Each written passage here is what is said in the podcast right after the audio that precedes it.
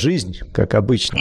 Доброе, доброе утро, дорогие товарищи, здрасте. 11 часов 00 минут, 21 января, 5... Что там, суббота у нас, суббота, я уже... Петр спит, Дмитрий Юрьевич бодрится, все как положено. Да нет, я просто закрыл, открыл вражеский ресурс, он же YouTube, и а. у меня, во-первых, что-то пропали изображения этих, ну, как вот, ну, только, только вот пустые квадратики, и, значит, ну, неважно. И да. там, значит, у меня первым номером утренний разворот, это эхо Москвы бывшее.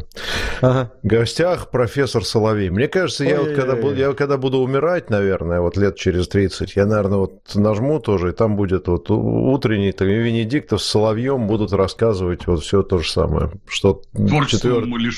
да. Четвертый двойник Путина, значит, куда-нибудь там отправился.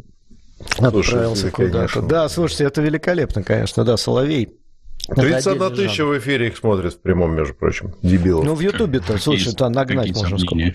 Не, ну, Трофим, я всегда, конечно, понимаю, что все нагоняют, кроме нас, а но всех, ну, Мы слушай, ну, у народа просто умалишенных-то хватает в стране, да и за ее пределами. Перепись устроить умалишенных как-то. Они сами себя переписывают таким образом. Да, это да. У нас две минуты до эфира на радио. Мы сейчас тут э, вещаем в соцсетях. Профессор Соловей. Да, да, зрители могут задавать нам вопросы в Donation Alert, ссылки под эфирами в Рутубе, ВКонтакте и в Телеграме. Подписывайтесь, кстати, на наши Телеграм-каналы, э, да и вообще на все, на все, все. Я за кого они меня держат здесь? Ну, у меня здесь первыми номерами, значит, в рекомендациях. В гостях у Гордона, телеканал, хотя я люблю, конечно, это все, да. телеканал «Дождь», интервью да? Дудя с Кучерой. Василий Уткин, ну, это ладно. Значит, какой-то Соболев. В Москве паника. В Москве настоящая паника. Это 24 канал сообщает, значит, это, видимо. Э, так, Назаров против... Ну, это ладно, это нормально. Ну, в общем, где-то у меня соотношение 70-30 из неправильных каналов к правильным в рекомендациях. Ну, я не против, я люблю посмотреть вот это. Либерота какая-то у тебя там Я люблю профессора Соловья, Гордона. Там все это все это специально накручено, елы-палы. Я, наверное, уже рассказывал, расскажу еще раз. Вот в 2008 году решил зарегистрироваться в Фейсбуке. Регистрируюсь. Оно тот же предлагает. Есть люди, которые сходны с вами по мироощущениям, мировоззрениям. Это Михаил Прохоров, Алексей Навальный и Виктор Шендерович. У меня глаза на лоб. Я первый раз сюда зашел. Какой Шендерович и этот? Блин, что это за фигня? Алгоритм, Дмитрий Юрьевич, не да, обманешь. Да, да. Да, лезу регистрироваться в Твиттер один в один, ровно то же самое. В э, Инстаграме то же самое. Ну и тут же объяснение в Фейсбуке. Ну что ты там такое выдумываешь? Это алгоритм. Это не специально да.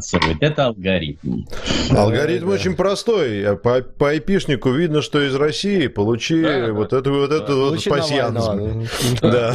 Расклад такой у тебя, понимаешь, вариантов нету, да. Обречен. Успех.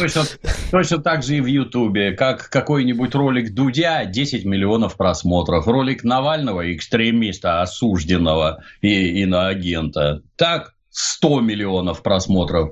Нет такого количества русскоговорящих, которые двухчасовой говноролик стали бы смотреть в количестве 100 миллионов. Так точно. Погнали наших городских.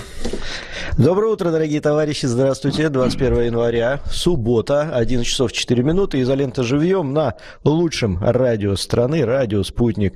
Дмитрий Юрьевич Пучков, как обычно, у нас традиционно в субботу. Доброе ну, утро. А, да, доброе утро. У нас это у Петра Лидова и у Трофима Или у Александра Цыпкина, которого сегодня нет. Да, Александр Цыпкин у нас сегодня человек-невидимка. Мы ему вопросы задавать будем, ответы получать будем через Слушать неделю. не будем.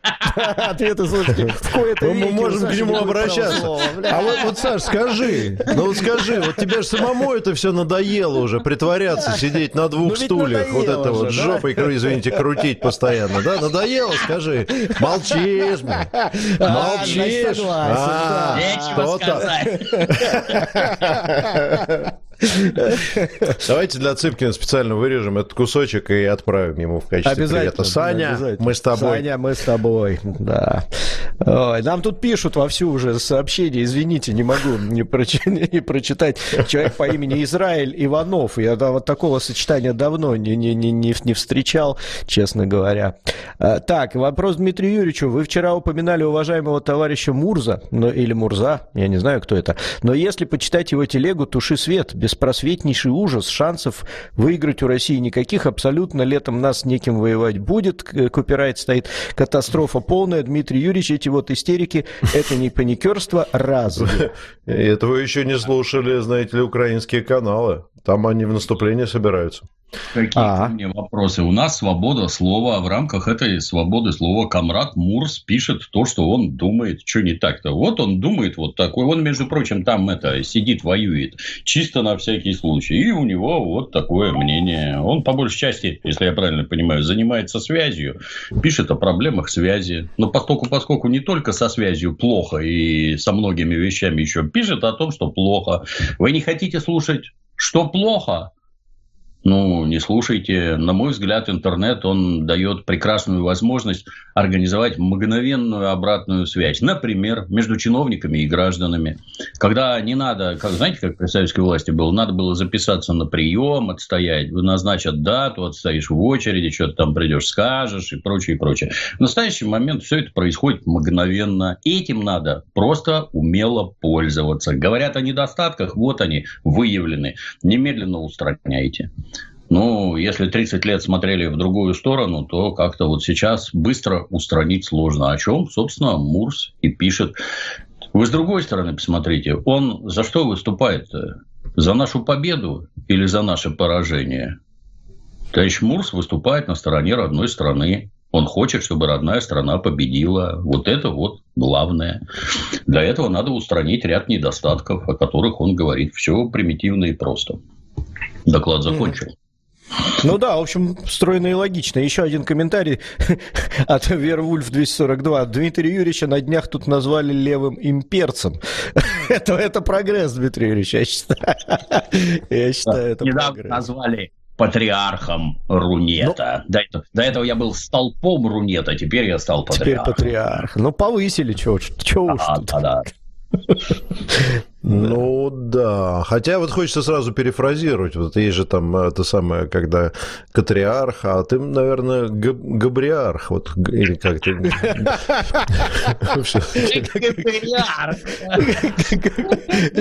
Или габлиарх. Габлиарх, вот. Габлиарх, все Это такой как бы олигарх, при этом патриарх и еще и гоблин. Вот три-три в одном, э, Мастер русской словесности Петр Алексеевич Лидов.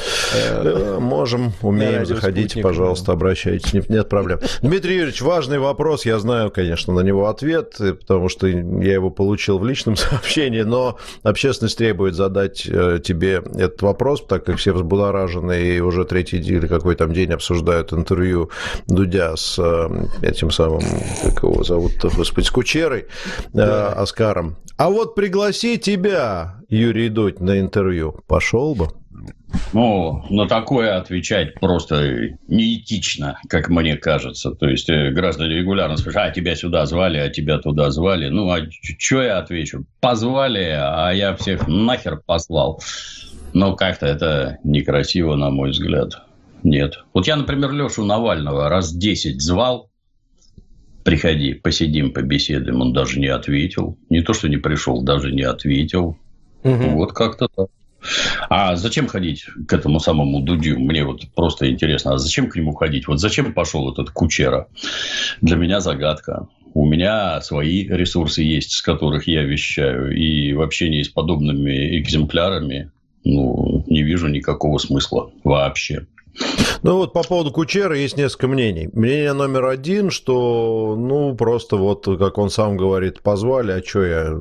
Паша позвали, я пойду, я готов всю правду сказать. Вариант номер один, правда в нем говорит. Вариант номер два, а, значит, он его высказал, ну, высказал один уважаемый человек, не буду называть имен, чтобы не это сам, но это, это реальное мнение, которое многие разделяют, что там сколько, 10-15 миллионов просмотров, 14, это, знаешь, лучший пиар для него. Пошел как артист, он актер, ему нужны просмотры. Он там типа это, вот загибается. Это его личное дело. Хочет ходить, пусть ходит. Можно с другой стороны зайти. Есть некая, так сказать, информационная гигиена, в рамках которой, наверное, не надо общаться с плохими ребятами. А зачем ты туда пошел? Это ты показал, как об тебя вытерли ноги на 12 миллионов человек. Ну, молодец. Ты что-то в этом понимаешь, хотелось бы узнать. Или ты туда пошел как мальчик для битья? Ну, наверное, как мальчик для битья. Зачем это? Для меня загадка. Зачем? В чем смысл? Я ну, не понимаю, да, зачем надо будет персонажем ходить. Да, тут вот как раз, тут нет, тут вопрос, вот вчера Петр очень хорошо раскрыл, на мой взгляд. Ну, я думаю, что меня-то мы уже послушали, я просто Дмитрий да, Юрьевич да, надо да, послушать да, в качестве да. гостя, вот, ну, в общем, понимаем, что... Э, я, я считаю, кстати, вот с точки зрения раскрыл, э, ты абсолютно прав, когда у тебя есть свои платформы, зачем тебе да. идти, идти неизвестно да, куда, да. и как бы там, э, вот, ну, иногда бывает любопытно там, или хочется посоревноваться, но это уже дело вкуса, ну, вот, бывает. Да Ладно. Все все уже посмотрели, я я это, кто хочет посмотреть на беседу этого самого Дудя с вменяемым э, человеком, ну, посмотрите интервью с Дмитрием Киселевым. Вот пришел специалист. Вот ты выглядишь перед ним как жалкий щенок тупорылые абсолютно. Ни это, не украсть, не посторожить. Посмотрите, ну вот, вот так. Ну, пришел Оскар Кучера. Он актер. В его задачи не входят глубокие исторические и политические познания.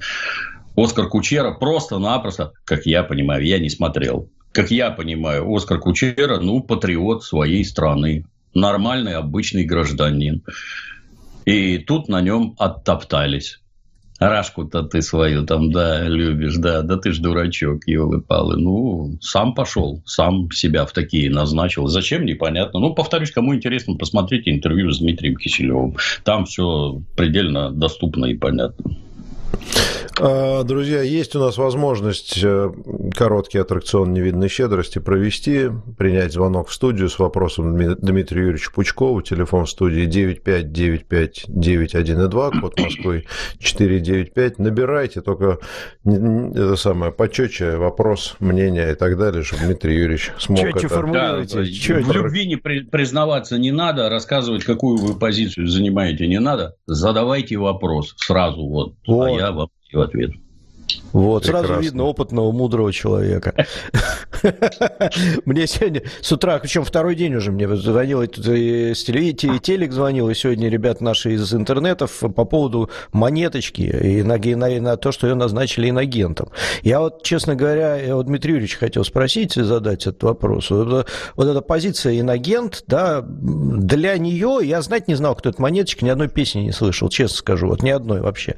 А, видел видеозапись, где она там с двухцветным флагом, типа российским, типа это, э, э, Россия будущего прыгает полуголая. А тут ее назначили иногентом, вся Россия узнала, кто такая монеточка. Я не знаю, может, вот как-то это не, не в нашу пользу игра с этими иногентами? Да нет, ее довольно популярная, просто это, наверное, да? не твой, так сказать. А, ну, может, не моя целевая аудитория, но в смысле, говорят, наоборот. Not my cup of tea, как говорят Not my cup британцы. Of tea, да, согласен. Да. Дмитрий Юрьевич, что ну, есть, есть такой персонаж, да. Это как, знаешь, я вот... Когда-то я учился в шести школах подряд. И переходя из школы в школу, я непрерывно наблюдал за тем, как устроен детский социум. Устроен он крайне однообразно. Дети, они вообще на зверьков похожи. Руководствуются по большей части инстинктами, поэтому везде все одинаково. Есть, например, в каждом классе есть самый авторитетный мальчик часто так совпадает, что он же самый здоровый, потому что он всех бьет, и поэтому он в авторитете. Есть авторитетная девочка, как правило, красотка. И вокруг мальчика, вокруг девочки вьется такая пристиж. Они вместе отмечают какие-то праздники, они друг друга там приглашают на дни рождения. И это такая, знаешь, ограниченная тусовочка внутри класса. Угу. А есть другие дети, которые вообще никому не интересны. Их мнение ни по какому вопросу никого не интересует. Что они там читают, что смотрели, их вообще никто не спрашивает. Твой номер 8 надо будет спросим. Тут немедленно приходит на ум аналогия с местами лишения свободы, где подобные персонажи живут под нарами. Люди, они на нарах лежат, а эти под нарами. Вот где, опять-таки, ваше мнение никого не интересует. И так было всегда, всю историю человечества. У взрослых это меньше проявлено, но, в принципе, то же самое. Лучшие из лучших, а там никто и звать никак. И вот появился интернет. И у людей под нарами появились ноутбуки, телефоны, и они с них что-то пишут. И точно такие же люди из-под нар это написанное оценивают. Люди, ну, понимаешь, это чтобы тебе например, увлекаться классической музыкой, было бы неплохо с этой классической музыкой серьезно ознакомиться. Если ты ценитель оперы, ну, неплохо разбираться в голосах, в мастерстве. Знаешь, это как вот э, при Пушкине. Люди приезжают, читаем Евгения Онегина, люди приезжают ко второму акту, когда известная исполнительница должна взять верхнюю соль. Mm-hmm. Вот они приехали, там по ногам прошли, сели на место. О, соль взяла, до свидания. Все, хорош. Насмотрелись, пошли. Потому что мы ценители, ценим именно вот это. А бараны, когда приходят, бараны, они, понимаешь, они, они, я люблю классическую музыку. Куплю-ка я программку, потому что я не знаю, о чем это. Ты идиот? Да, идиот, полный идиот. Вот. Так вот, этому надо учиться, этому надо тренироваться.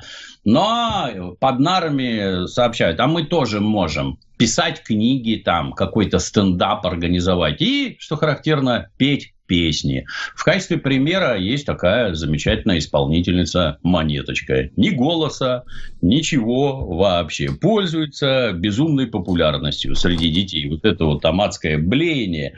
Тут про детей надо понимать следующее, что детям неинтересен уровень там, исполнительского мастерства, ты знаешь, какая-то виртуозность, глубина стихов, им это неинтересно. Для детей самое главное, чтобы это условно не было похоже на Иосифа Кобзона. Вот должно быть просто другое.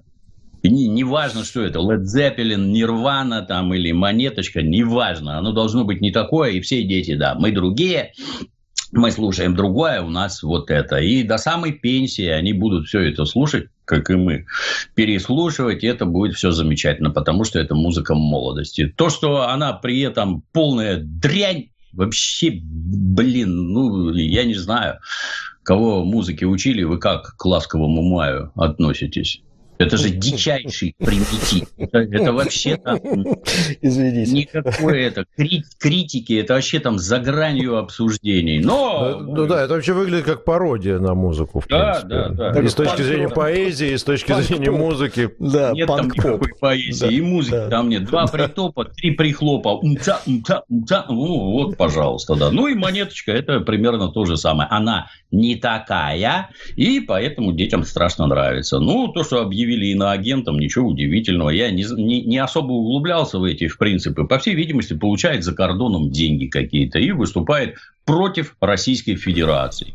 А скорее всего еще и активно поддерживает украинских нацистов, как какой-нибудь Борис Гребенщиков принимает участие в мероприятии, деньги с которого идут на поддержку украинских нацистов. Ну, так и это. То, что это обозначили иностранным агентом, ну и на здоровье туда и дорогу. Звонок Действий... у нас. Один секунд договорю. Да. Действий данных персонажей я не понимаю. Россия для них это кормовая база. Нет России, нет денег. А значит, талант твой сдохнет в подворотне. Закончил. Давайте звонок примем. Здравствуйте, вы в эфире, слушаем вас. Здравствуйте. Здравствуйте. Доброе утро. Алло, Добрый день. Слушаем. Да, меня зовут Александр, я с Дячины. Угу. Вопрос, Александр. Алло, Давайте. Алло. Вопрос да, задавай. Мы отлично вас слушаем. поблагодарить вас э, за то, что вы несете э, историю в массы. Вчера был в кинотеатре «Родина». Там был фильм Джармуша. Называется «Мертвец». В общем, большое спасибо Дмитрию Пучкову, что перед этим в Ютубе они мне рассказали про американцев, которые уничтожали бизонов. Э, там есть такое, такая сцена в этом фильме, когда а, они едут в поезде и начинают расстреливать бизонов. В общем-то, после того, как я это увидел, я сразу понял, о чем фильм. И хочу большое спасибо сказать Дмитрию и вот э, Яковлеву, которые в массы историю продвигают. Мы стараемся. Спасибо. Спасибо большое. Вопрос какой-нибудь есть у вас? Кто не смотрел художественный фильм «Мертвец», рассказываю, едет поезд. Спасибо, да. спасибо. Спасибо. В поезде кто-то кричит «бизоны», тут все в поезде вскакивают, суют винтовки в окна и начинают лупить по бизонам.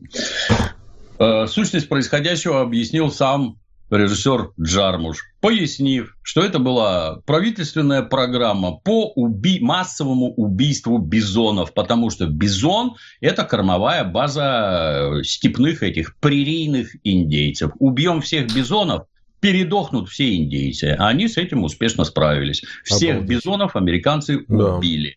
Индейцев перебили. И теперь там процветает демократия. И когда эти люди рассказывают нам, например, да, что нам надо разделить нашу страну на много частей, то мы вспоминаем, сколько у нас, например, северных оленей. Там как раз проблема другая сейчас, что оленей слишком много расплодилось, их девать некуда.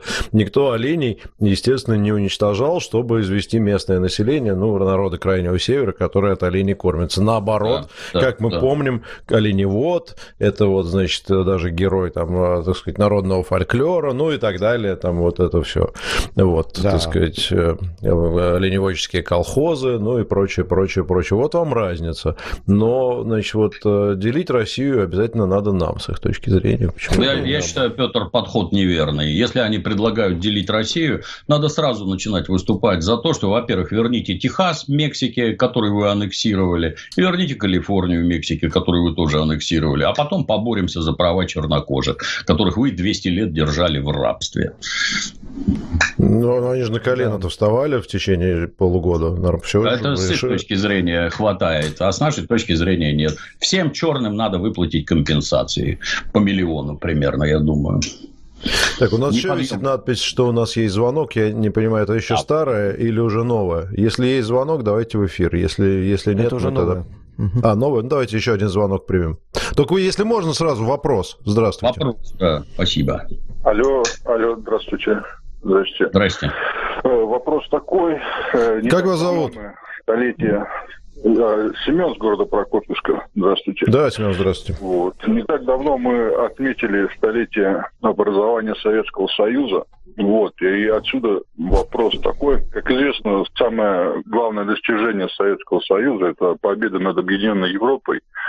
Вот. А можно ли считать, вот что это же самая Вторая мировая, ну и Великая Отечественная, она стала началом конца Советского Союза. То есть, ну, есть же такое выражение, что лучшие погибают первыми. То есть все те люди, которые все это время двигали Советский Союз вперед со страшной силой, да, они на войне себя, мне кажется, вот так же вели, то есть первыми поднимались в штыковую, первыми там рвались на самые ответственные участки, и когда война закончилась, этих людей практически просто, ну, те, кто понимал, куда и зачем двигаться нашему государству, их практически не осталось. А те, кто оставались, они, собственно, уже понятно. не понимали, куда, зачем. Да, вопрос понятен. Четыре минуты на ответ да. просто Спасибо. осталось. Да. Спасибо. Спасибо. Ну, я бы сказал, что победа в Великой Отечественной войне – это главное военное достижение Советского Союза. В других областях у него были не менее значимые достижения. Например, Советский Союз развалил всю колониальную западную систему в том виде, в каком она была тогда. Это тоже событие планетарного масштаба. Что касается людей, ну да, безусловно, да. Знаете, те, кто идут добровольцами, это люди одного типа, а те, которые бегут в Верхний Ларс, это люди совсем другого типа. Значит ли это, что всех повыбило? Я считаю, нет, и не только я. На мой взгляд, э, падение началось тогда, когда к власти пришел Хрущев. Это, кстати, обращаю внимание, Хрущев тоже был коммунистом. И разоблачением товарища Сталина занимались коммунисты и Советский Союз поволокли в пропасть тоже коммунисты. То есть система была организована так, что, например, к власти мог прийти такой придурок, как Хрущев. Он пришел и начал возвращать ленинские нормы. И чтобы все было, как у Маркса написано. У Маркса про это ничего написано не было. Товарищ Сталин, который имел дело вот с конкретными хозяйственными проблемами, очень хорошо понимал, что чтением Маркса проблемы не решаются. Государство было устроено не так, как казалось бы, этим любителям Маркса. Он не про это писал. А товарищ Сталин вот в конкретных условиях работал и двигал страну. Это при нем экономика росла на 13,8% 20 лет угу. подряд. Сейчас вот почему-то на 4,5% при, так сказать, вот полном этом просторе делай, что хочешь, и бизнес расцветает. Нет. А Хрущев принялся все это ломать и сломал и возвращать какие-то ленинские нормы, которые не имеют к реальности никакого отношения к экономике особенно. И все загубил, в общем-то. Ну, тут стоит только удивиться, что товарищ Сталин построил, что 30 лет такие дегенераты сломать не могли. Досадно, но получилось вот так, увы. Мы тут с Дмитрием Юрьевичем, кстати, буквально на днях записали еще один выпуск роковых 80-х, немножко такой, а, так. небольшое промо, и окучили только январь 1987-го, но а, даже через это вот обсуждение было понятно, что Михаил Сергеевич Горбачев э, и компания делали ровно то же самое. Они, кстати, тоже начали стремительно, помнишь же, пленумы все, да, стремительное да, да, да. возвращение к ленинским нормам, сейчас мы тут все перечитаем, вернем власть советам, то есть вот, вот прям буква, буквально вместо того, чтобы заниматься спасением экономики, когда еще, ну, может быть, шанс какой-то был, они вот там по полной программе вот эти пленумы, речи, доклады, ленинские нормы, это прямо вот, наверное, похоже на то, что Хрущев делал, да? Да, да, да, конечно. Александр Сергеевич Галушка про это подробно рассказывал, как разваливали Советский Союз. Если что, можно залезть на сайт oper.ru, там есть раздел видео, набрать там Галушка, а на конце вывалятся ролики. Посмотрите, Александр Сергеевич да, очень подробно, разговор. как экономист объясняет, да, что там было. Угу. И книжка, кстати, его тоже почитать э, для ума да. Э, полезно. «Кристалл Если... роста» – полезнейшая да, книжка. Да, ну, читаешь, книжка. я не знаю, лично меня постоянно оторопь берет просто. Это, конечно, послезнание, то есть мы уже знаем, что как было в ряде аспектов, а они, может, не знали, но там просто Просто потрясающие вещи учудило руководство родной страны. Просто потрясающие. Да. Ну, и каждый раз, когда да, когда. Петр Алексеевич зачитывает эти стенограммы заседаний Политбюро, я только челюсть руками придерживаю. Что, что это такое? Как эти люди вообще могли чем-то руководить? А вот так. Ну, кстати, про книжку Галушка, если говорить «Кристалл роста», то там как раз первая, первая часть ее, половина примерно, а, это как раз вот э, разбор исторический, а вторая часть про то, что нужно делать сегодня для того, чтобы достичь, ну, или приблизиться хотя бы к тем темпам роста экономики, которые наблюдались в нашей стране с конца 20-х по, ну, с начала 30-х, скажем, по там даже середину 50-х годов. Это были абсолютно рекордные темпы роста да. в мировой истории, не было такого вообще никогда. Это был не эффект низкой базы, который учитывается там отдельно, а это был, собственно, действительно а, гений э, руководства экономического и финансового, в первую очередь, под руководством, сами знаем, кого. А мы пока а, на новости уходим на радио «Спутник». Красиво подвел, красиво. У нас огромное количество вопросов от зрителей, просто какой-то вал в Donation Alert. Давайте... Ну, давай быстро мы... зачитывай, да. Быстро, да, погнали. Значит, э, так, э, Израиль Иванов 300 рублей отправляет э, на благотворительность. Спасибо, немного добавлю. Ваши вчерашние гости, Гудвин, сегодня объявили Мурзу за его... Исти... Э, объявили, наверное, предъявили. За его истерики строгий э, такфир и сказали, что ты, дескать, достал истерить хохлам на радости, надо бы... Ну, короче, вот это вот все. Кстати, Трофим Мурс крайне близок к, к любимой, в кавычках, вами Татьяне Монтян, между прочим. Вот. Но я не думаю, что тут надо что-то отвечать. Это, это, это, это реплика. Вы не поверите, я с Татьяной Монтян лично знаком, неоднократно встречался. Мы с ней даже записали ролик, сидя у меня в студии. Вы, возможно, не в курсе. Теперь масса масса граждан Украины, они граждане Российской Федерации. Вот такие они. И что теперь? Вы знаете, ну, я, я не знаю, это неправильный вопрос, что с ними делать? Вот такие, такая страна там 30 лет. Вот так вот на людей воздействовали. Вот такие наши граждане. Я повторяю, это наши граждане. Может, это прислушиваться к тому, какие вопросы они задают. То, что там объявили Мурзу, ну, на здоровье. Они там дружно воюют, я не воюю. Я не могу ему ничего объявлять. Я могу только смотреть и слушать. Точно так же, как и вы. Вот. Угу. Так, следующий. Давай дальше. Вервульф 242. Дмитрий Юрьевич, а как, а, а как те фальшивки типа Маркиза де Рудуа, Семина и прочих, для которых СВО это предательство левой идеи, вообще все левые должны желать поражения нашей армии, и якобы это приведет к ситуации по заветам Ильича. Вот мне, как военнослужащему Росгвардии, сыну и брату рабочих, как к этому относиться? Так, как ты относишься. Зачем меня про это спрашивать? Страну родную любишь? Ты ей присягу давал? Вот я присягу давал Российской Федерации. Я ей служил по Российской Федерации при Ельцине. Я считаю, да, это моя страна. Я и служил. Надо будет, и сейчас пойду служить. Без это, всяких там суждений, рассуждений и прочее. Есть ли люди, которые считают, что Российская Федерация должна подохнуть? Ну, безусловно, есть пока у нас свобода слова, имеют право это высказывать. Я эту точку зрения не разделяю. Мне не кажется, что сейчас на дворе Первая мировая, 1917 год, в городе Санкт-Петербурге, тогдашнем Петрограде, примерно 100 тысяч вооруженных людей, без командования, вообще без ничего, и сейчас можно захватить власть. То, что Владимир Ильич тогда желал поражения Российской империи на фронте, я подозреваю, Российская империя без, без него бы справилась. Но Владимир Ильич был гений. И справилась, собственно. Гений пиара он был еще на куче, кстати. Владимир Ильич был гений просто, практически во всем, в чем он занимался. Владимир Ильич там просек ситуацию, сегодня рано, завтра будет поздно. Его соратники, обращаю ваше самое пристальное внимание, его не поддерживали в его начинаниях. Он их заставил, убедил. И вот, вот так получилось. Так сложились обстоятельства. Сейчас я ничего подобного не вижу. Более того, я не вижу организации, которая могла бы возглавить, повести и что-то там построить. То, что там какой-то дегенерат этот рудой, который под руководством ЦРУ сидит во Франции, что-то там вещает. Вот против меня, например, как они меня там квалифицируют как охранителя. Вот. Против меня, например, Европейский Союз ввел санкции, а коммунист Рудой убежал в капиталистическую Францию, которая поставляет оружие для убийства российских военнослужащих. И его там приютили.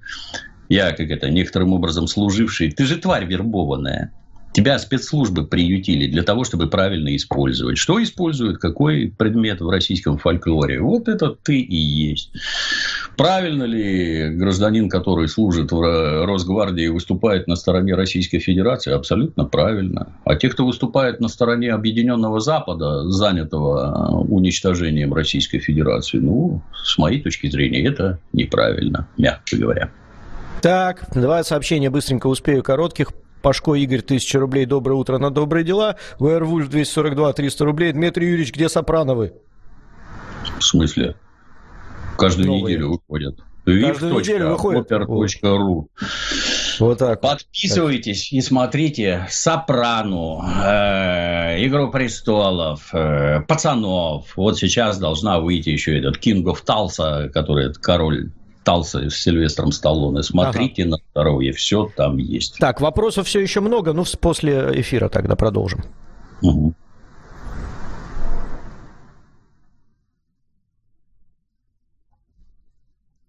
Доброе утро еще раз. Петр Лидов, Трофим Татаренков, э, Дмитрий Пучков, изолента Live, она же живьем. Дмитрий Юрьевич, а вот неожиданный вопрос. Вот, э, слушай, вчера я пошел с дочуркой на фильм «Чебурашка». А, ну, как бы без особых э, ожиданий, спокойно. Три раза прослезился. Три. Вот э, то, что Антон Морозенко нам сказал, что они там перегнули, конечно, с этим вот. Э, вот. Но нормальное кино, в общем, не, не скажу, что какое-то гениальное, но для ребенка вполне. А у тебя было такое, что ты просле, просле, как сказать, прослезивался, просле, не прослеживался, Прослез, а прослезялся. прослезялся, прослезялся во время просмотра фильма. Возможно это, ли это вообще? Это Петр возраст, конечно, возраст, это да? возраст в первую очередь, да. То есть я, я внимательно за всякими в организме вещами слежу. И лет до 45 меня вообще чем бы то ни было разжалобить невозможно ни под какие от настолько отмороженный всю жизнь, что невозможно, это просто невозможно. Я еще, ты знаешь, когда маленький был, у меня такое чувство всегда было, будто у меня в голове живет какой-то подселенец, который все время тебе, вот тебе грустно, весело, жалко, слезливо, а он все время говорит, ты че, блин, ты че? Вот такой холодный, знаешь, циничный голос тебе все время говорит, ты че? Че ты тут сопли распустил? И что такого? А это что? А это, ну, не буду там в подробности внедряться, но все время вот кто-то условно третий в голове с тобой вот так вот разговаривает. И никогда со мной такого не было. А лет 45 внезапно э, смотришь художественный фильм «Офицеры», например, он же хороший. Музыка, заигр... да, музыка да. заиграла, ай, блин, и слеза потекла. Я ничего с этим сделать не могу. Я считаю, что в организме что-то перестает работать, ты становишься более сентиментальным. Как правильно говорят, это подтверждение, так сказать, общественное, что ты Э, собственных детей любишь во внуках. Своих детей-то ты там как фашист застраиваешь постоянно, там строгости всякая. Ну, а внук, ой, те, те, те, те, как все хорошо. Это все от возраста, я считаю. Поэтому, да, ну, не считаю это зазорным. Что, если хорошая, действительно слезоточивая, что ж слезу-то не пустить. Про Чебурашку мне поступают отзывы прямо противоположные. Одни говорят отлично, а другие говорят отвратительно. Из этого я делаю вывод, что в целом нормально. Не-не, нормально, нормально. Слушай, ну это ж так, я, я еще тут э, для себя узнал, ну понял, вернее, скорее такую вещь тоже с возрастом, что вообще э, оценки, тем более оценки кино, ведь штука такая, очень индивидуальная, тем более кино интересного. Да, Ты видишь да, себя да. в первую очередь в этом. Да. Ну вот, например, наш общий знакомый Иван Диденко, мы его обязательно спросим при случае про Чебурашку. Он сказал, что я через 10 минут ушел, потому что я не могу, я считаю, что бить, значит, лопатой э, Чебурашку это, значит, нарушает все каноны, и там, э, и, и, в общем, вот то, что было сделано Успенским, Крокодил Ген, и вот этот мультфильм, это вот во мне разрушает вот эту всю, значит, ну, то есть он ждал, видимо, там, мульт, ну, чего-то другого. Вот, но, опять же, я, я нашел какие-то моменты вот такие, кто-то найдет, дочка моя, там, какие-то свои, то есть мы все-таки видим в кино, наверное, что-то свое, и именно ну, в этом это же интересно. И класс, в этом же и уровень фильма, когда каждый может найти в нем что-то свое. Мне так... Ну, надо, надо не забывать о том, что вот мне 60 лет, я там посмотрел неведомо сколько, у меня в башке все это там в шаблоны, стереотипы, там, а это вот отсюда, это оттуда, это так, это вся. Не надо забывать о том, что дети смотрят это вообще в первый раз. И я не знаю, в каком проценте случаев они вообще про эту чебурашку первый раз слышат и видят. И для них это абсолютно нормально. Им это нравится, им это интересно, а вот так вот с порога все отвергать, нет нет. Ну, друзья, так нельзя. Ну, это да, это да. Ну, и многослойность, конечно, в кино. Вот я один из моих, я не знаю, может быть, вы сейчас будете смеяться, но один из моих самых любимых комедийных фильмов, наверное, вообще за всю историю, есть такой, был такой фильм «Совершенно секретно» с Фэллом Килмором. И вот я его, я не знаю, сколько раз Ох, его пересматривал. Да, тогда я это казалось знаю, дико сколько... смешно. Я тут включил да. его недавно. И чего? Вообще, Шляпа, да? помнишь, Дмитриевич, топ-секрет назывался Конечно. фильм? Начинается Когда, там... с того, что Я его раз, раз 50 пересмотрел. дело ставят печать поймать и убить, блин, да, Да, да, да, да, да, да. Там дичайший этот юмор, когда... Ой, слушай, там русский балет, этот, этот штамм же, да, когда... Да, да, да, где они поэтому бегают. Нет, там, юмор великолепный, но я вот то, ли он какой-то медленный сейчас уже мне показался, не динамичный. Я посмотрел где-то минут 10, ну, было ладно, нормально.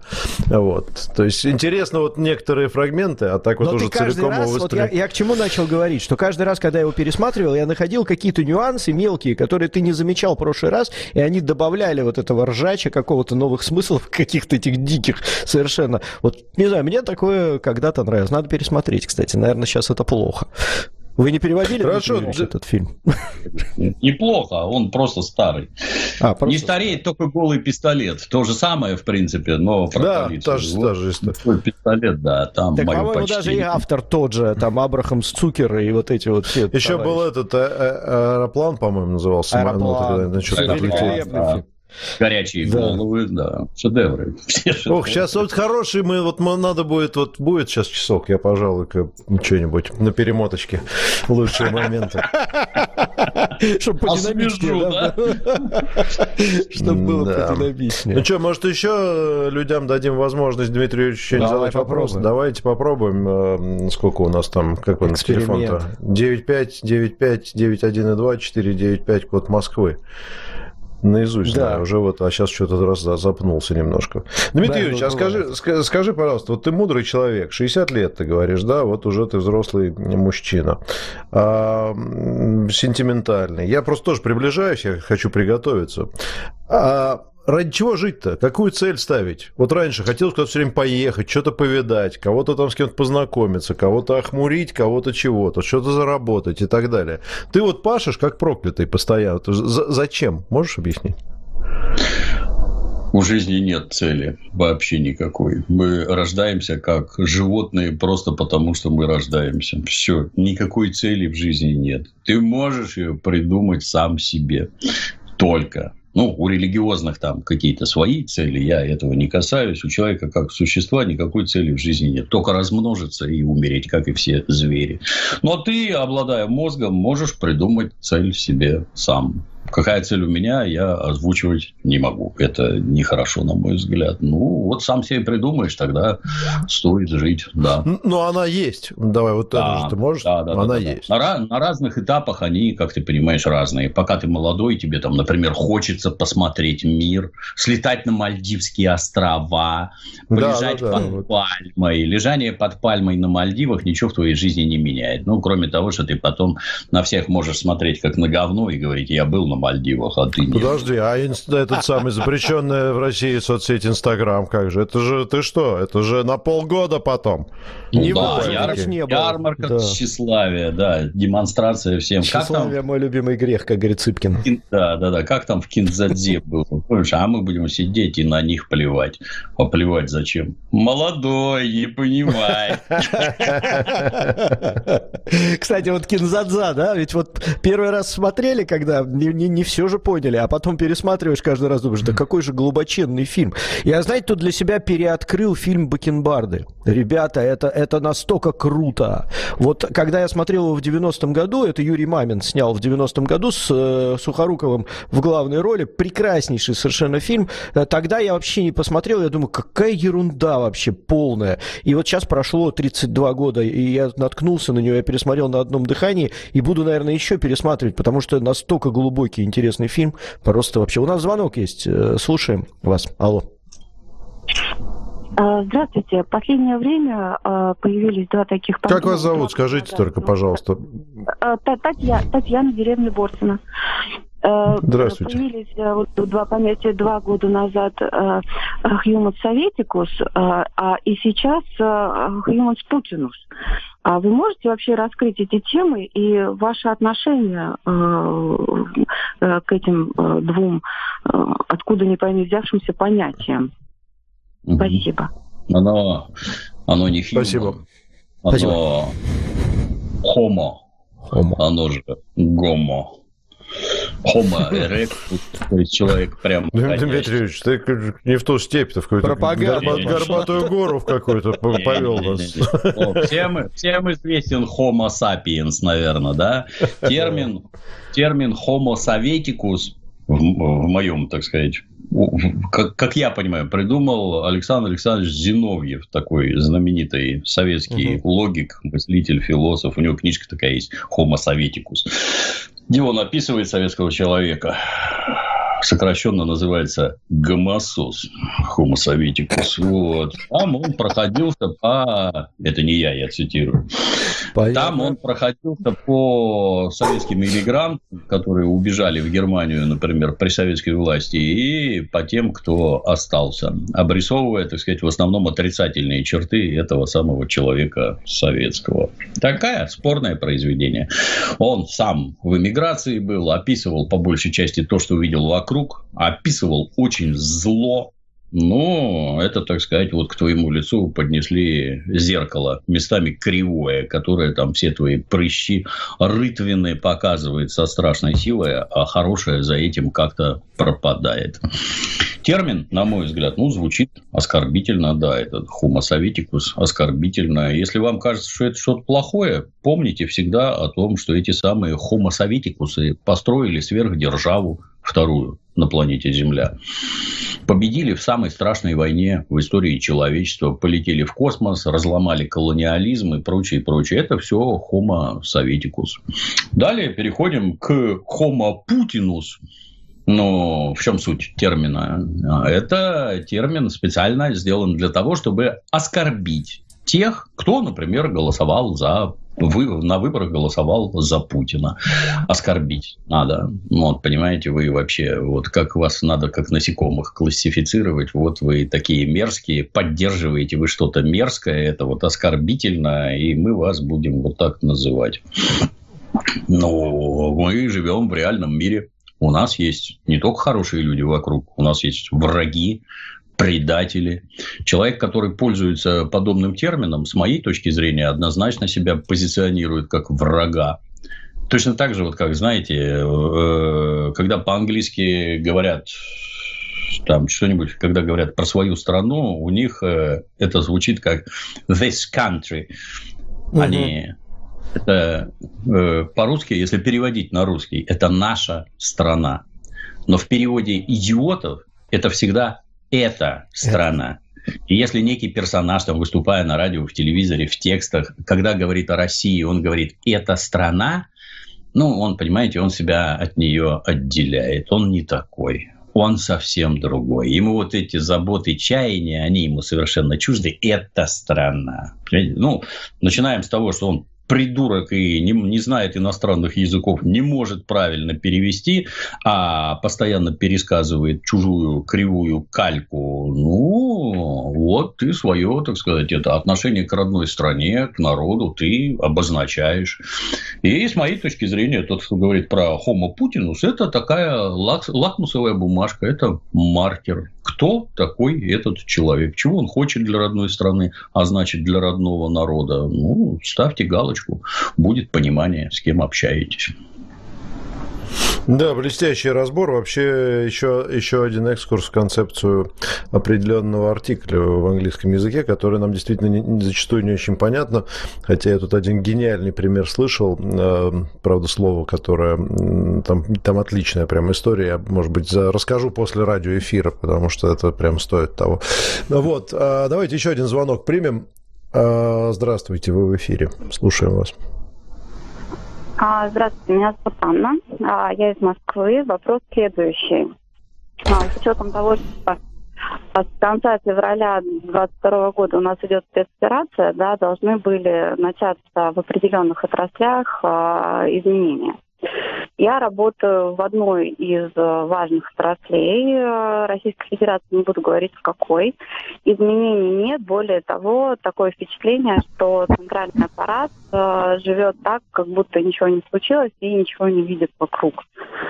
Вопрос, Дмитрий Юрьевич, а как вы думаете, какое время необходимо для того, чтобы запустились процессы так скажем, э, изменений с учетом того, что есть э, определенная политическая воля. То есть у нас же все идет от э, политической воли, да, как бы если есть а, определенные указания руководства, да, то несмотря на то, что хотят другие подчиненные это выполнять, не хотят, это выполняется. То есть какой срок?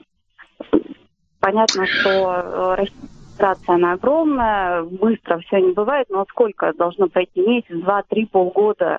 То есть, э, вот, просто такой. Понятно, Понимаю, спасибо да, большое. Да, да.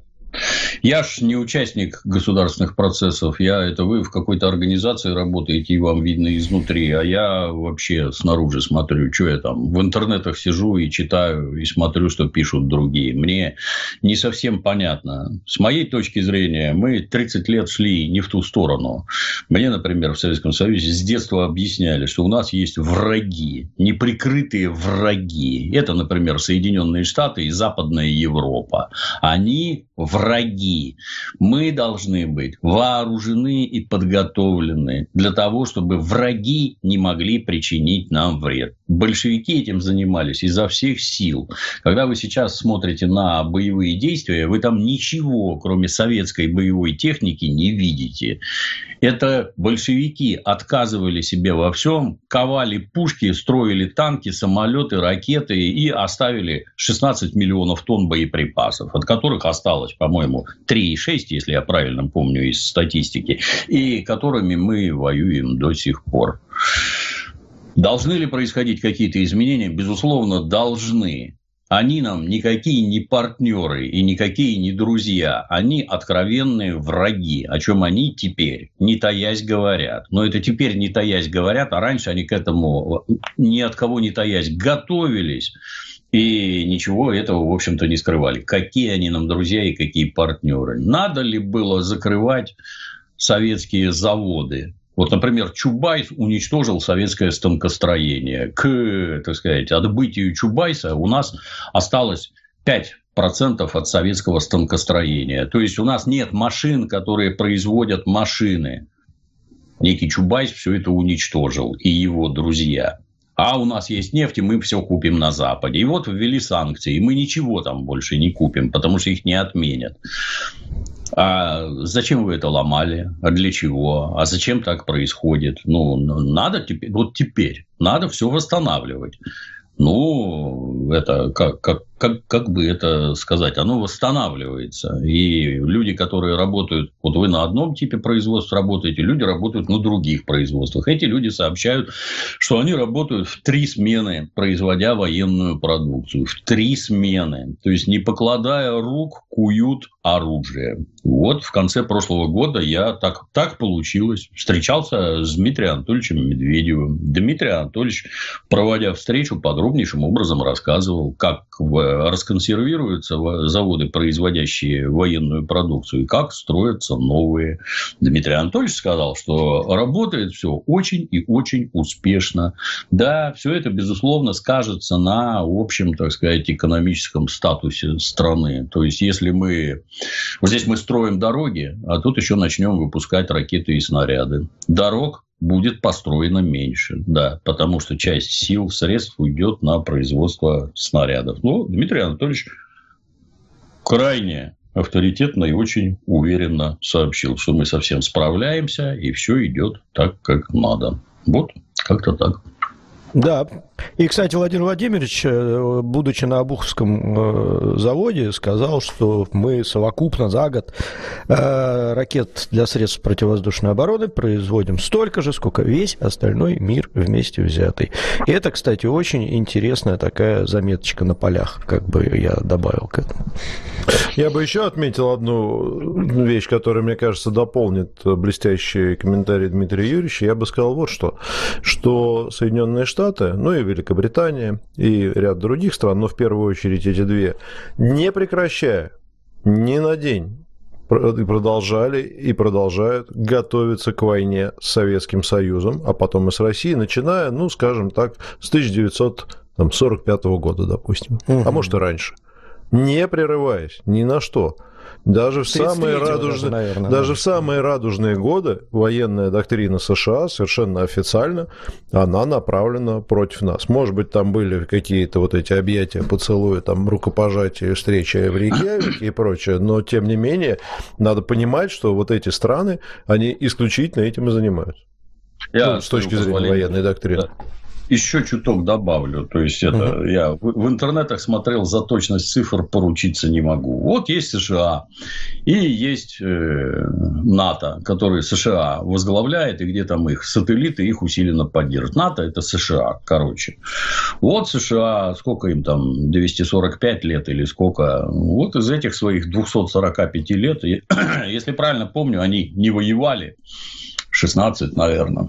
Нет, боюсь вам наврать. За 200 лет, так правильно будет, за 200 лет США развязали 200 войн.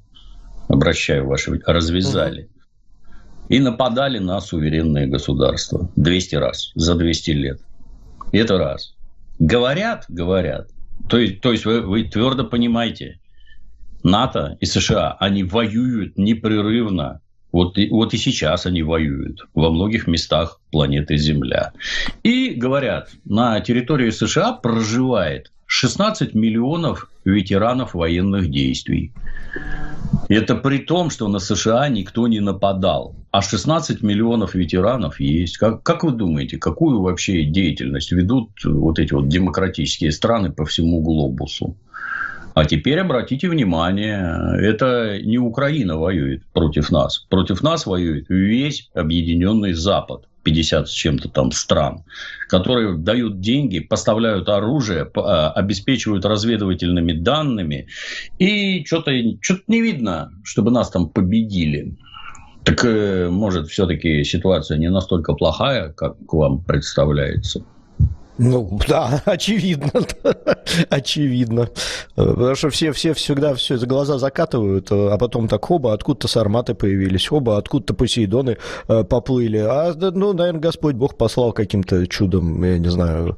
Или все-таки люди работали все это время. При этом я еще добавлю, что ну, про сарматы не знаю, а про Посейдоны чуть-чуть в курсе от родственников своих. Чтобы сделать такую систему, как Посейдон, нужно не два года, и не три, и не пять. Э, на это уходят десятилетия не десятилетие, а десятилетия. И концепция, от концепции до того, как она из торпедного аппарата выходит, э, проходит, там, не знаю, 20 лет. Поэтому работа шла непрерывно все время, пока Владимир Владимирович Путин у нас у руля государства. Так вот. К чему сказал-то? Вот именно к этому. Э, Дмитрий Юрьевич, э, слушай, я вот две минуты есть, такой, может быть, не очень как бы. Ну ладно, а вопрос вот какой. Ну вот США, действительно, они не стесняются. Я, насколько понимаю, вот эти 16 или 17 миллионов ветеранов, это не обязательно кто воевал прямо в боевых действиях, но кто служил в армии там где-то там и так далее. Именно так, ну, да. ну, то есть, да, то есть они, они совершенно спокойно все это признают. Они ведут несколько войн и сейчас. По-моему, там чуть ли не воюют еще до сих пор там, в Сомали или где-то в Африке. У них до сих пор идут там 3-4 вооруженных конфликта, где они реально воюют. А вопрос-то вот какой. А чем мы все время стесняемся? У нас то, значит, вот тут, вот тут, тут, значит, какие-то отряды, тут они сами поехали по собственной инициативе, тут вот, значит, как бы не мы, здесь вот мы не участвуем, вот как мы всю историю как что-то стесняемся. Это, может быть, пора и с этим как-то тоже завязывать, и относиться к военным как к военным. И, и если мы заходим куда-то, то мы воюем там. Угу. Потому что мы как-то все какие-то повстанцы у нас, какие-то там, не знаю, тут советники, ну как-то мы все... Мне не кажется, что мы стесняемся. На ум сразу приходит известная шутка советская некая. Один хохол – это партизан. Два хохла – партизанский отряд. Три хохла – партизанский отряд с предателем. И все страшно начинают смеяться, какие все они предатели. Ну, а вы на себя посмотрите. А у нас наверху, наверное, среди граждан, которые могут курс страны, так сказать, менять, влиять, ну, а там половина предателей, которые считают, что есть вот белый хозяин, придет Сахиб и наведет порядок. Немцы, не бойтесь, немцы, культурная нация, все будет хорошо, не бойтесь оккупации, пусть придут. Ну, вот до тех пор, пока такие люди оказывают влияние 30 на... секунд да, руководство страны, ну, ничего хорошего можно и не ждать. А так, да, по-моему, люди понимают только одно. Дал по сусалам. О, да? извините, извините, да. Здесь был неправ, извините. Больше не повторю. Раз еще по сусалам. Ой, ой, ой, ой, ой. Нет, все, все, все. Вот только так. Уже друзья, друзья, Дмитрий друзья. Юрьевич Пучков в гостях у изоленты «Живьем» на радио «Спутник». На этом мы радиоэфир заканчиваем. В эфире этом самом э, соцсетей еще побудем минут пять. А, всего доброго доброго вам, хорошей субботы и хорошего воскресенья. Завтра а, завтра мы на радио у нас не будет, но смотрите в соцсетях новости на спутнике. Так, ну что, поехали. Давай, давай быстро расскажу, отвечать. что обещал про определенный да, да, да, артикль. Да. Дмитрий Ильич, тебе понравится, если я тебе не рассказывал. Вот это два филолога, я слышал, разговаривают, подкаст так. не вспомню. С удовольствием бы этим людям поаплодировал. А, здесь же можно матом сказать, да, одно-два слова. Да, вот конечно, прямо как. Конечно. Вот, можно. говорят, интересная вещь. Вот сейчас, извините, вот уберите детей от этого самого, сейчас будет матерное слово, самое от главное. Слово, слово, слово номер один, да, матерное. Слово хуй. Вот, говорит, концепция слова «хуй» в нашей стране. И это прекрасный пример для того, чтобы школьнику, любому человеку понять, что такое определенный артикль в английском языке. Вот, например, а, говорите вы, подошел ко мне на улице хуй. Это сразу какую-то фантастическую картину, да, рисуешь какой-то огромный член, подошел к вам, а если вы скажете, подошел ко мне на улице этот хуй, то тогда вы имеете в виду совершенно конкретного человека, да, которого, может быть, собеседник знает и имя. Вот именно это и есть разница между «the» и «э». Теперь понятно? Великолепно. Я, с вашего позволения, добавлю. Э, артикль the – это редуцированное, то есть сокращенное this. То есть это именно этот. Вот это. Да. Когда вы this, это вот понятно, что вот книга это просто a book, а the book – это вот какие-нибудь унесенные ветром. Это вот точно про нее. This book. А a, неопределенный артикль, это any. То есть вообще непонятно какой, любой. Это вам тоже, кроме слова Какой-то. Какой-то. Ну, согласись, наглядно вполне, да? Ну, то есть, смотрите, как получается, этот хуй и какой-то хуй. То есть, вот так. Да, это совершенно меняет смысл в русском языке, понимаешь? То есть, если, если подходит ко мне этот и ты понимаешь, что это про, ну, это как бы про человека с конкретным именем, как говорит, фамилией и отчеством. А если вообще, то это какой-то, знаешь, это Сальвадор Дали получается. Трансцендентально, как бы сказал. Давай вопрос. Один знаменитый писатель. Да, ну опять же, не я автор, это автор, вот какие-то ребята, я найду этот подкаст шикарно просто. Шикарно. рассказывали про Татьяна 300 рублей, сложный вопрос задает. Э, только Россия имеет опыт монархии, демократии и социализма. Э, может, мы сможем можем создать синтез и на этом создать новое мироустройство. Может быть, вы уже э, э видеть Видите предпосылки этого? Ну, мне, мне кажется, вы забыли, автор забыл такую прекрасную страну, как, например, Камбоджа. Да. Там у них Ой. тоже там социализм такой был, что вообще мало никому не а Шри-Ланка, кстати, тоже. Шри-Ланка, там также. Наблюдения показывают несколько другое. Например, люди, которые не жили при коммунизме, они вот мне в интернетах все время всякие интересные вещи про Советский Союз рассказывают, вызывая у меня натуральную оторопь. У них есть какой-то опыт, или вот возьмите, в пример, меня. Я вот помню, как в Советском Союзе было, но в Российской империи до 17 года я не жил. И не сильно представляю, как там, почему вам кажется, что это вот э, люди какие-то, накопив вот такой опыт, таких людей нет, которые жили при этом, при этом и при этом. Если они даже есть в единичных экземплярах, никакого, во-первых, не факт, что это люди умные, Понимаете, если человек сидел в тюрьме, это вовсе не значит, что он эксперт в работе системы, федеральной системы исполнения наказаний. Никакой он не эксперт. Знание и понимание – это абсолютно разные вещи. Знать можете что угодно, вот быть набитыми какими-то фактами, но при этом быть абсолютным придурком. Многознание не есть ум. Есть ли люди, которые, так сказать, пытаются обобщить некий опыт? Ну, безусловно, есть. Вот есть, например, такие, которые требуют, давайте построим Советский Союз обратно. Его нельзя построить обратно, он закончился. И в текущих условиях, когда обстоятельства вокруг и внутри очень сильно изменились, даже если вы начнете его строить, у вас получится не Советский Союз, какой он был в 1953 году.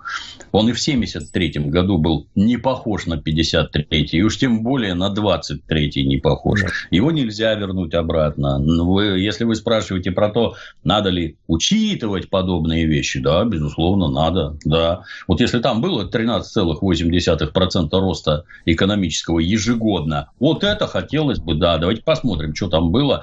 Давайте попробуем, как это так произошло. Это вот знаете, как это, применительно к... То есть, там не надо сказок, всяких сказок не надо. Давайте про экономику, деньги и благосостояние граждан. Вот это основное. Потому что если мы начнем зацикливаться на полетах в космос, это хорошо. Но приведу пример. Вот в Египте, чем Египет известен? Вот при слове Египет, что у вас возникает в мозгу? Пирамиды. Вот пирамиды – это вообще какое-то что-то небывалое. А на самом деле в Древнем Египте была вдоль Нила построена чудовищных размеров ирригационная система. То есть система полива, с которого этот Египет жил и все Средиземноморье обеспечивал зерном, хлебом. То есть вот это главная постройка египтян. Ну, так и, так и тут. Давайте как-то экономикой заниматься. Давайте обеспечим 13, 14% ежегодного роста. Давайте хорошее оттуда возьмем. А восстановить то же самое нельзя. Нет. Есть ли такие люди? Ну, наверное, есть. Да. Я с ними, правда, не сильно знаком. Одного-двух знаю. Но они есть. Отличный ответ. Едем дальше. Мария, 300 рублей. Муж был либеральных взглядов раньше, сейчас начал прозревать. Интервью Кучеры позволило открыть глаза на бестолковость и непрофессионализм Дудя. Минус один подписчик, как минимум. Думаю, не единичный случай. Но тут комментировать, я думаю, нечего. Алина, 600 рублей. Доброе утро. Спасибо вам за то, что вы делаете. Вопрос Дмитрию Юрьевичу. Часть моей семьи проживает в разных странах Европы. Упоротые либералы которые как будто оправдываются перед новыми соседями. Хотя и на родине, на митинги Навального ходили. Как выстраивать линию поведения с ними? Да ну, если это вопрос лично ко мне, я никак не выстраиваю. У меня нет ни малейшего желания кого-то там воспитывать, что-то объяснять, переубеждать. Не нравлюсь. До свидания. Гуляй лесом, родственник, не родственник. Пошел в жопу, блин. У меня других забот хватает, кроме как тратить время на тебя, на идиота. Да, великолепно. Антикудзойнин, наш постоянный слушатель, прекрасный вопрос, полторы тысячи рублей. А не пора ли в рамках борьбы с англицизмами заменить басурманское прозвище «Гоблин» на родное «домовой»? Это абсолютно разные сущности. Вообще разные вещи, да.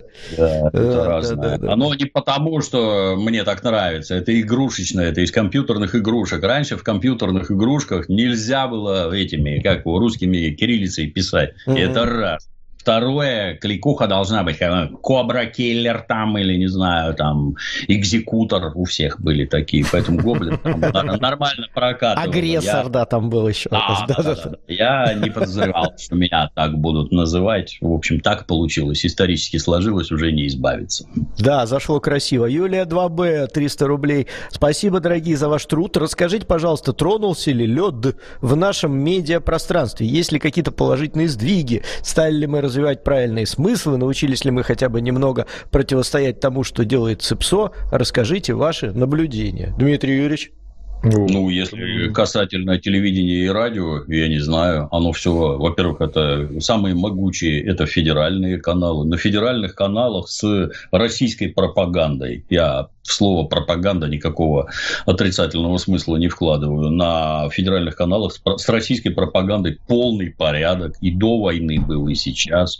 Если там появляются какие-то персонажи известного толка, их туда зовут только как фриков, чтобы организованно их там гонять и пинать, потому что они идиоты. И там каждому идиоту дают раскрыться. Не знаю, что на Первом канале, что в программах у Владимира Соловьева э, одинаково. С началом специального специальной военной операции, ну да, ситуация усугубилась. Стало еще лучше, так сказать, там полный порядок с пропагандой из того, что я вижу.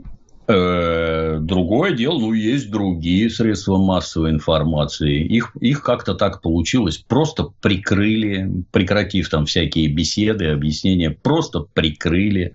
И с моей точки зрения это правильно. В воюющей стране предатели в эфире не нужны.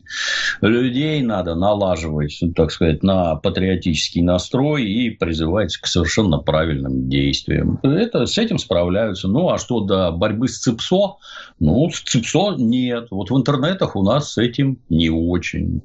ЦИПСу не забарываем, нет. Мы на эту интернетную информационную войну мы просто не пришли. У нас есть там какие-то персонажи типа меня, я извиняюсь, ни с кем себя не сравниваю, я просто про политическую направленность, так сказать, которую э, родная страна, она родная, и которые не хотят ей зла, которые не хотят расчленения, государственных переворотов и прочее. Есть такие, есть, безусловно, и уже, так сказать, вот в товарном количестве представлены. Но вот, вот государство этим нет, как-то не занято. Для меня очень странно. Почему? Потому что с той стороны выступает ЦРУ, с той стороны, Государственный департамент США выделяет по 5 миллиардов долларов на антироссийскую деятельность внутри и снаружи России, а у нас этим занимаются какие-то энтузиасты. Это для меня очень и очень странно. Причем бесплатно, что самое смешное, да. За свой ну, счет практически. Да. Полностью, да. Едем дальше. Я, я это самое быстро, можно короткий комментарий? Я не буду вступать в дискуссию по поводу ЦИПСО, не совсем согласен с Дмитрием Юрьевичем по этому вопросу, но это просто большой разговор слишком. А вот я приведу вам пример. Вчера включаю программу «Время». Понимаете? А, значит, там, ну, там что-то начальник, первый сюжет, потом начинается блок про спецоперацию. Ну, просто фантастическая, блестящая абсолютно работа. Ну, просто космос.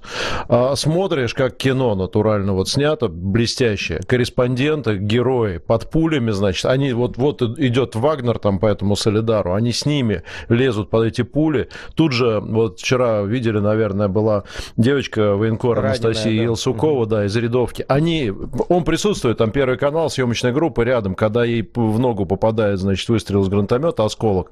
Значит, они все это снимают, показывают, как они берут у нее в этот момент интервью. Она, Она держится, ей, земле, там, да. ей делают угу. укол, там, все угу. это, значит, вот все это снято. Но я, я это, слушайте, я такого не видел ни в каком CNN никогда в жизни. Просто и это каждый день там идет. Вот с этой точки зрения, и, естественно, там, э, ну, я, я знаю некоторые тонкости там этой работы. Там очень правильно показаны э, наши солдаты, ой, наши воины. Там очень грамотно ну, подается информация. И здесь я с Дмитрием Юрьевичем согласен. Я просто, ну, не так часто действительно программу «Время» смотришь. Ну, понятно, да, мы тут все заняты и так далее. Но я просто аплодирую стоя Первому каналу и могу сказать, что... Ну, это, это касается всех военкоров. Ребята вот и у нас работают, приходят в эфир на, на РИА. У них другая специфика. Они больше э, ведут репортажи, там дают информацию. Но это просто то, что они делают. Это, это потрясающая работа. Просто Очень потрясающая. Круто. Аплодисменты стоя и низкий поклон. Да, очень круто. Так, Инфанансин 300 рублей. Изменилось ли со времен школы ваше отношение к декабристам, не герои или навальняты 19 века? Ну, в школе я маленький был, там ничего не понятно. Все, что говорит учитель, это большого восторга не вызывает. Когда там вас всем классом, там в седьмом, по-моему, классе нас водили на художественный фильм «Звезда пленительного счастья», так нам непонятно ничего. Про что это? Ну, про любовь понятно, там, а политическая подоплека, ну, не совсем. Сейчас, поэтому отношения, не было у меня никакого отношения. То есть, это, понимаете, как когда-то говорили, говорили, что э, и Степан Разин, и Емельян Пугачев, они чуть ли не первые большевики которые восстали против самодержавия и бились там за народные права.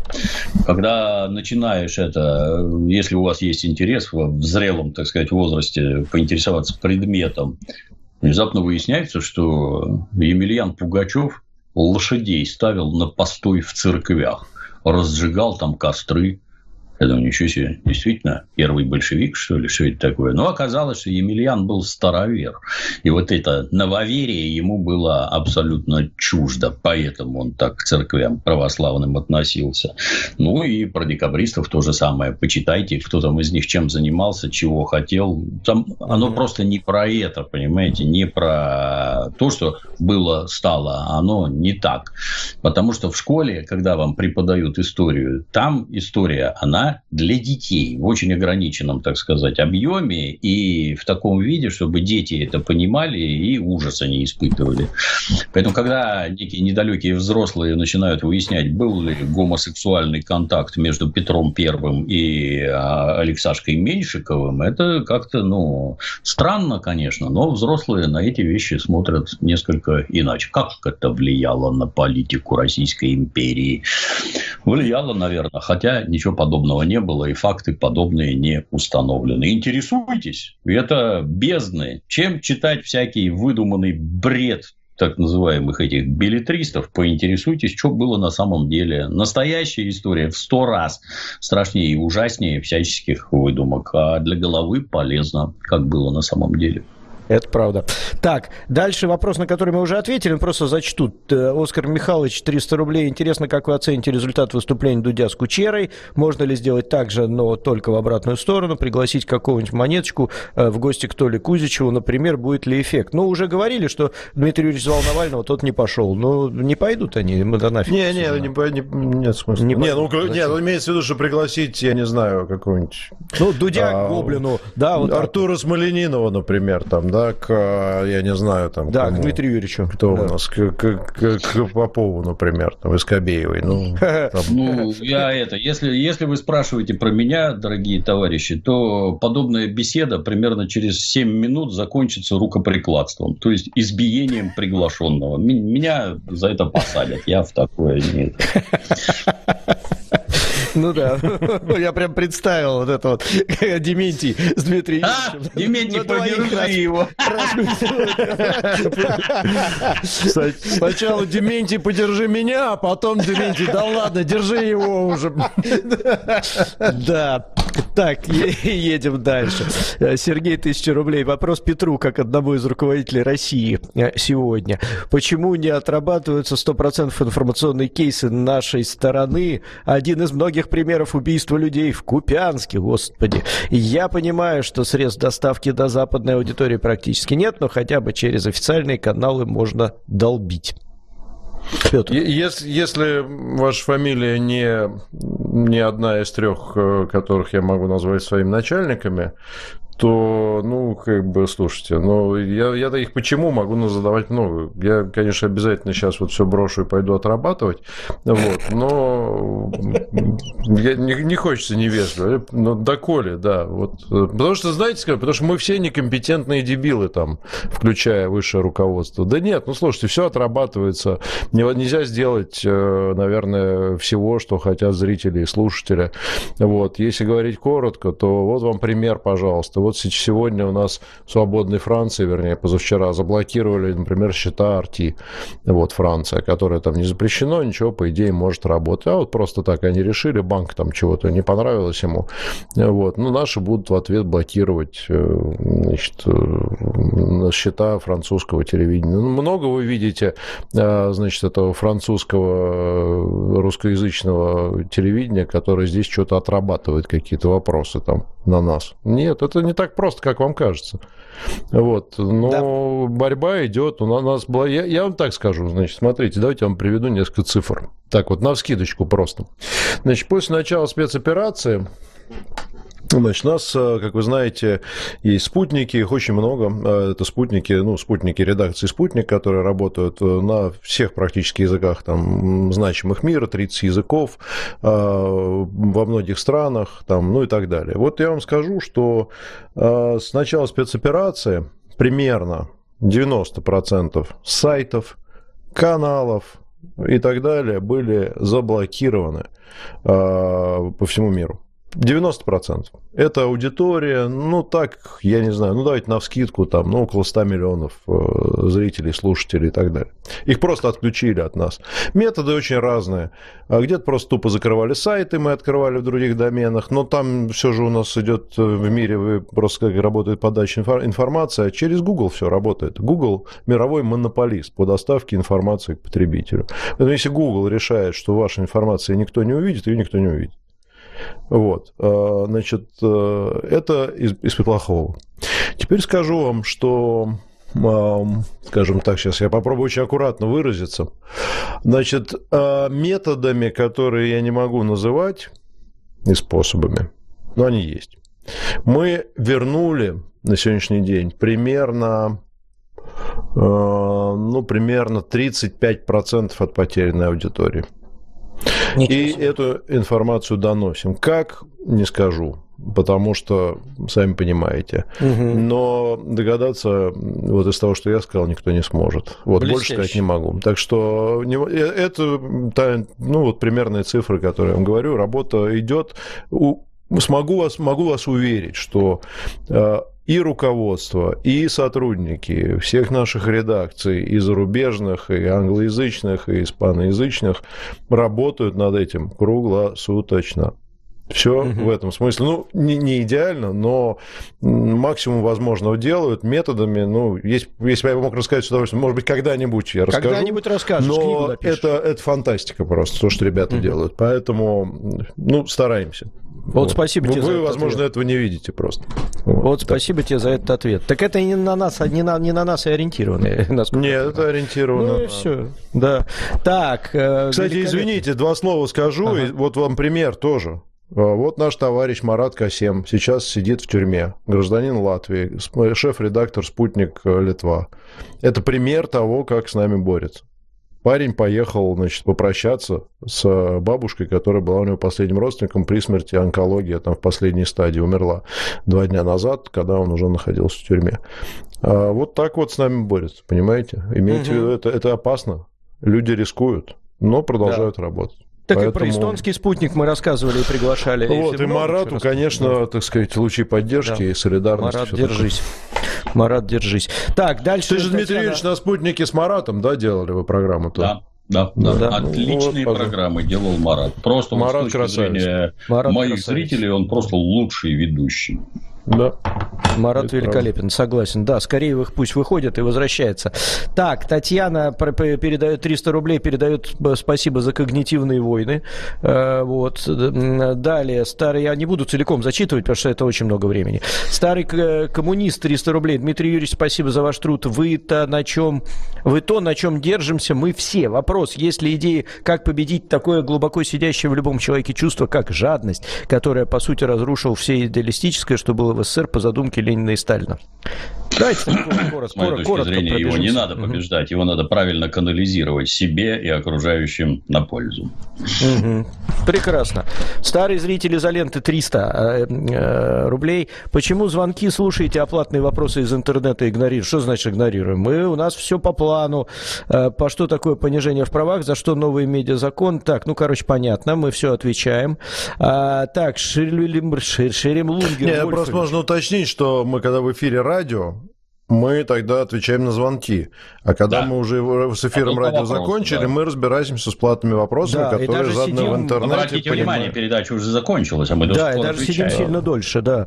Э, так, Шеремлунгер Вольфович, 300 рублей, всем привет. Ну как так-то, когда все кончится? Ну сейчас дочитаем вопросы и кончится. Че ж переживать-то так? Э, вот, Евгений, полторы тысячи рублей. Вопрос служившим Петру и Дмитрию. Как вы относитесь к надвигающейся реформе призыва в 21 год стрелять в людей проще, чем 18? Дайте коротко. Не знаю. Я не понимаю. Я, я, я тоже не понимаю. Не, не объясняют, зачем это, с моей точки зрения, с 18 лет служить все нормально. Два года надо служить, это да. Вот я железно могу сказать, что один год – это бред сивой кобылы. Раз. И военнослужащие, они, в общем-то, должны ходить воевать. Тут тоже никаких сомнений нет. А вот это вот ты год служишь, нельзя в армию, не, нельзя вот на боевые действия отправлять. Это что? А вот завтра он уволился, и можно, представляете, и можно, уже можно. Что это за чушь вообще? Петр, хочешь что сказать, нет, по этой теме? Да нет, я тоже не понимаю, нет. честно говоря, не Хорошо. разбирался в этом вопросе, надо разобраться, но я хочу добавить к мнению Дмитрия Ильича, что за надо запретить носки и ботинки, вернуть сапоги и портянки, бля. Значит, а, что вот, это, сука, за армия, блин? А, а те, кто в сапогах и в... Ходят в, в ботинках, понимаешь, блин. Подожди, а те, кто в ботинках и в, и в носках, те три года на флоте, как мы помним. Да. Хочешь в ботинках, вот. пожалуйста, флот. Все. Три года, да.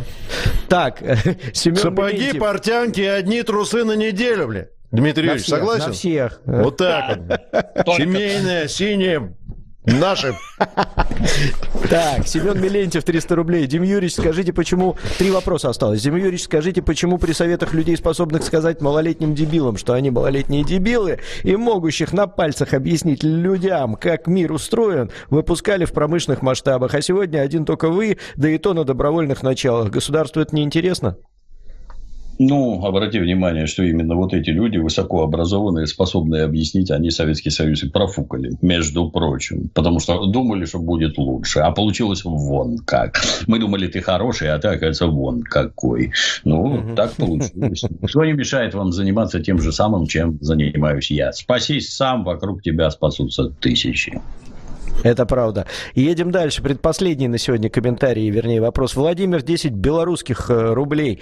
Дмитрий Юрьевич, не пора ли фамилию, отчество, имя, отчество назвать? Кто не выполняет приказы Путина? Запретил экспорт кругляка 1 января 2022 года. А Дмитрий Юрьевич тут при чем? Вчера надо запретить... Дмитрий Юрьевич, зачем ты запретил экспорт кругляка? Зачем вот это что такое? Нехорошо. Объясни товарищу, почему Володька сбрил. Да-да-да-да-да-да. Ну, я тоже хотел бы узнать, как какая сволочь сидит там внутри и гадит, я тоже хотел бы узнать, во-первых. А во-вторых, я бы очень сильно хотел, чтобы, будучи выявленным, он еще был бы наказан. Не один, а во множестве. Но при этом обращаю ваше внимание, у нас мало интересуются, кого там ловят, сажают. Сажают примерно по 4 тысячи в год. Так, только так называемых коррупционеров. Это очень много, поверь. Можешь разделить на 365 и внезапно увидишь, что это больше, чем чем по 10 человек ежесуточно садиться из госчиновников. Ну, вот как-то так. Ну, хотелось бы больше. Хотелось бы и порядку больше, и людей приличнее, и чтобы все в правильном направлении действовали, да. Великолепно. Финальный комментарий. Аноним 300 рублей. Дмитрий Юрьевич, где излучатель? Излучатель закончился. Крик души. Теперь Goblin News обратно. Смотри его. Я, к сожалению, не сильно успеваю, поскольку, поскольку адская загруженность, то я вот вчера должен был записать этот Goblin News разбор за неделю, а запишу только сейчас. Вот изолента закончится, я за них возьмусь. Надеюсь, надеюсь, к воскресенью сделаю. Посмотрите. Великолепно. Ну что, все, Спасибо огромное всем. Хороших да. выходных. Зрителям всем. нашим спасибо большое. Подписывайтесь на наши каналы. И в Рутубе обязательно жмите кнопочку в топ. Это прямо очень важно. На изоленту живьем подписывайтесь. На канал Дмитрия Юрьевича э, тоже, пожалуйста, обязательно подписывайтесь. На нас с Петром можно тоже до кучи подписаться, пока вы спали. И пояснительная бригада выехала. Все, всем спасибо.